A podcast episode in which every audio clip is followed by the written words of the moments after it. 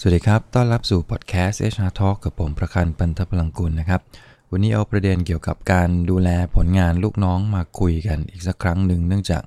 มีคำถามแล้วก็ข้อสงสัยมาจากท่านผู้ฟังรวมถึงลูกค้าผมด้วยนะครับ ที่ในช่วงนี้มันกลางปีละ ดังนั้นก็เลยมีการประเมินผลงานลูกน้องครั้งที่ 1 หลาย ๆ องค์กรเขาประเมินกัน 2 ครั้ง ปรากฏว่ามีลูกน้องบางคน ที่ผลงานไม่ค่อยเข้าตานัก แล้วก็ มีการประเมินออกมาอยู่ในเกณฑ์ที่ไม่ค่อยดีนะครับ เลยมีคำถามตามมาว่าเราจะทำยังไงกับลูกน้องที่ผลงานไม่ค่อยดีเหล่านี้ได้บ้าง ในความเป็นจริงผมว่าเราไม่จำเป็นที่จะต้องรอให้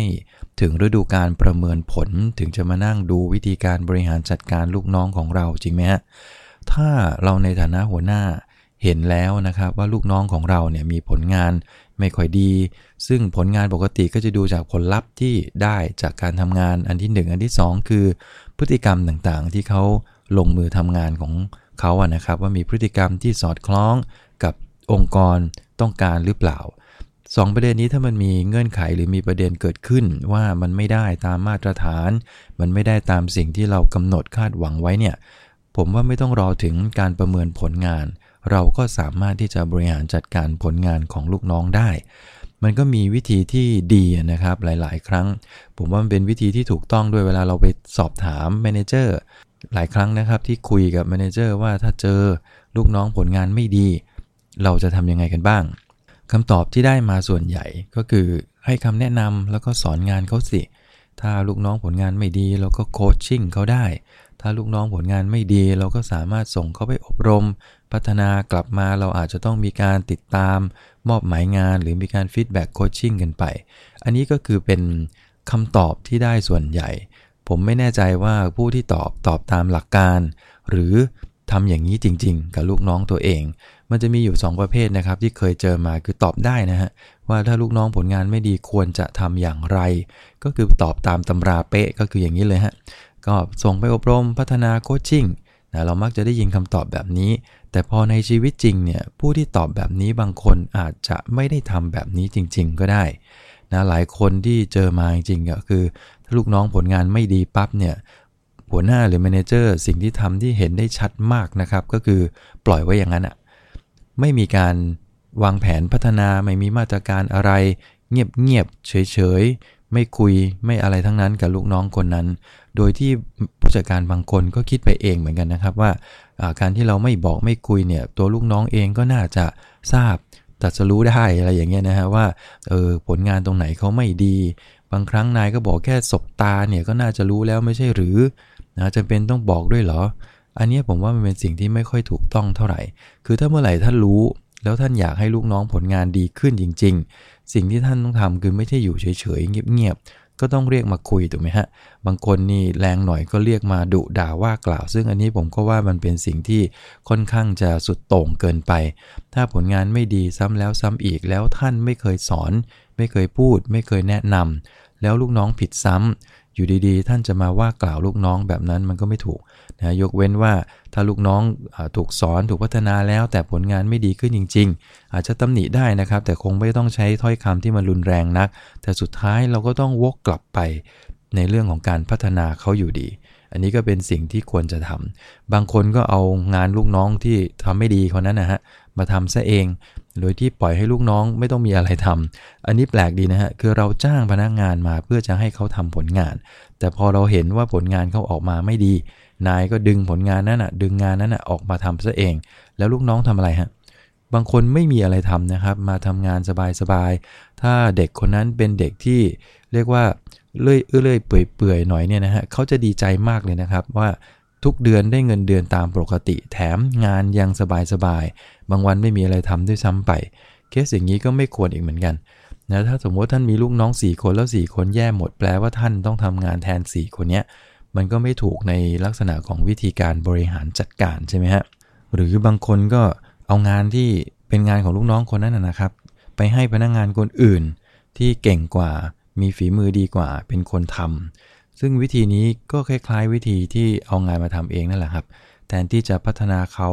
แทนที่จะสอนแนะนำแต่กลับกลายเป็นว่าเราดึงงานนั้นออกมาซะคำถามคือแล้วอนาคตเด็กคนนี้จะเก่งขึ้นได้ไหม จะมีฝีมือในการทำงานนั้นได้จริงหรือเปล่า ถูกไหมฮะ ถ้าเขายังคงไม่รู้วิธีจริง ๆ แล้วนายไม่สอน แถมยังเอางานนั้นไปให้คนอื่นทำสุดท้ายคนคนนี้ก็จะไม่ได้รับการพัฒนาเลยเลย ท่านก็จะเห็นผลงานแบบเนี้ย ก็คือผลงานที่ไม่ค่อยเข้าตาเรานี่แหละ ตลอดเวลานะครับ บางคนที่อันนี้วิธีโอนย้ายงานก็เป็นอีกวิธีหนึ่งแต่อาจจะต้องเป็นวิธีที่ผมมองว่าอาจจะไม่ค่อยถูกต้องสักเท่าไหร่ในแง่ของการพัฒนาพนักงาน แต่ถ้าเราพิสูจน์แล้วว่าเขาไม่ได้จริง ๆ ไม่ถนัดจริง ๆ พัฒนาแล้วนะครับ ลงทุนใช้เวลาสัก 6 เดือน 1 ปีในการพัฒนาสิ่งเหล่านี้แล้วเนี่ย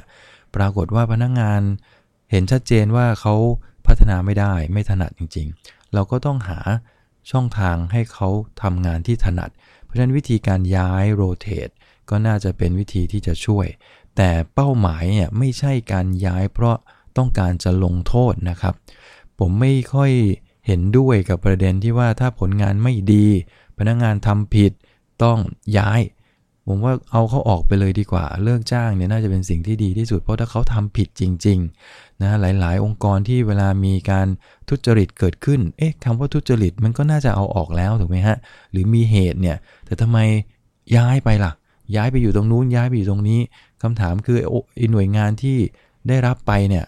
แปลว่าหน่วยงานนี้ต้องการคนทุจริตไปทำงานหรือเปล่า ถูกไหมฮะมันไม่ใช่ครับ ดังนั้นถ้ากรณีโอนย้ายแล้วเอามาใช้ในการลงโทษ ผมกับไม่ค่อยเห็นด้วย ลงโทษคือลงโทษฮะอย่าไปย้ายไปนู่นไปนี่ เพราะว่าย้ายไปแปลว่าต้องมีงานให้เขาทำแล้วไอ้หน่วยงานนั้นอะต้องการคนอย่างนี้ทำงานจริง ๆ หรือเปล่า ยกเว้นว่าไม่มีปัญหาอะไรเลย แต่ผลงานบางเรื่องมีประเด็นอยู่ นะเช่น ไม่ถนัดในการที่จะเข้าหาผู้คนพูดจากับคนอื่น ไม่ค่อยสะดวกชอบทำงานคนเดียวนะแทนที่จะมานั่งทำงานเป็นประชาสัมพันธ์ ก็ย้ายไปอยู่ฝ่ายวิเคราะห์ซะอย่างนี้ผมว่าถูกต้องมากกว่า เพราะว่าเรากำลังพูด the right man into the right job นะฮะลักษณะอย่างเงี้ยการโอนย้ายจะเข้ามาช่วยได้เยอะ แล้วก็ถ้าโอนได้ถูกย้ายได้ถูกนะครับ ผลงานพนักงานคนนี้ก็จะดีขึ้นอย่างต่อเนื่อง เพราะว่าเขาได้ทำในสิ่งที่เขาถนัด วิธีสุดท้ายที่ เราคงเลี่ยงไม่ได้ ถ้าพนักงานคนนั้น เรียกว่าพัฒนาก่อนแล้ว ย้ายก่อนแล้ว โอนก่อนแล้ว แต่สุดท้ายเขาก็ยังไม่สามารถจะสร้างผลงานที่ดีให้กับเราได้ ก็คงต้องจากกันด้วยดีนะก็คือให้ออกไปคุยกันแล้วก็เลิกจ้างบางแห่งก็จะมีการช่วยด้วยนะครับ คือถ้าพนักงานคนไหนไม่ได้มีผิดอะไรเลยเนี่ยแล้วเป็นคนที่ไม่แมทช์กับองค์กรจำเป็นต้องจากกันจริง ๆ บางบริษัทก็จะมีการทำเรื่องของ outplacement ก็คือไปหาหน่วยงานไปหา องค์กรภายนอกที่เขากำลังรับสมัครงานก็คือช่วยคนนี้หางานหางานทำในช่วงที่กำลังบอกเลิกจ้างไปใน 1 เดือนอะไรเงี้ยนะฮะภายในเดือนก็จะช่วยเขาหางานทำจนทั้งพนักงงานได้งานใหม่เป็นต้นนะครับเพราะวิธีการเหล่านี้ก็เป็นหลากหลายวิธีที่คนที่เป็นผู้จัดการมักจะ treat ลูกน้องที่ผลงานไม่ค่อยดี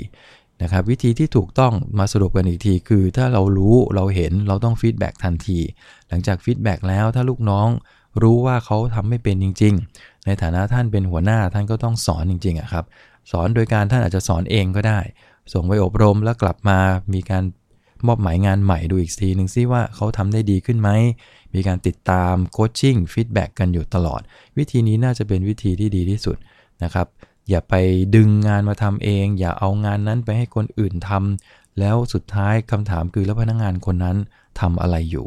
เราจ้างเขามาเพื่อทำงาน แต่สุดท้ายเราไม่ให้งานเขาทำอันนี้ก็ไม่ค่อยถูกต้องสักเท่าไหร่นะครับ ก็ลองเอาประเด็นวันนี้ไปประยุกต์ใช้ดูกับการพัฒนาพนักงงานของท่าน เวลาท่านเจอผลงานพนักงงานของเราเองที่อาจจะยังไม่ค่อยเข้าตานัก ลองดูประเด็นพวกนี้ก็ได้ครับ ว่าเราจะช่วยเขาได้ยังไง เพื่อให้ผลงานเขาดีขึ้นนะครับ ก็ฝากประเด็นวันนี้ไว้ประมาณนี้นะฮะพบกันใหม่ในครั้งหน้าครับผมกับคุณครับ สวัสดีครับ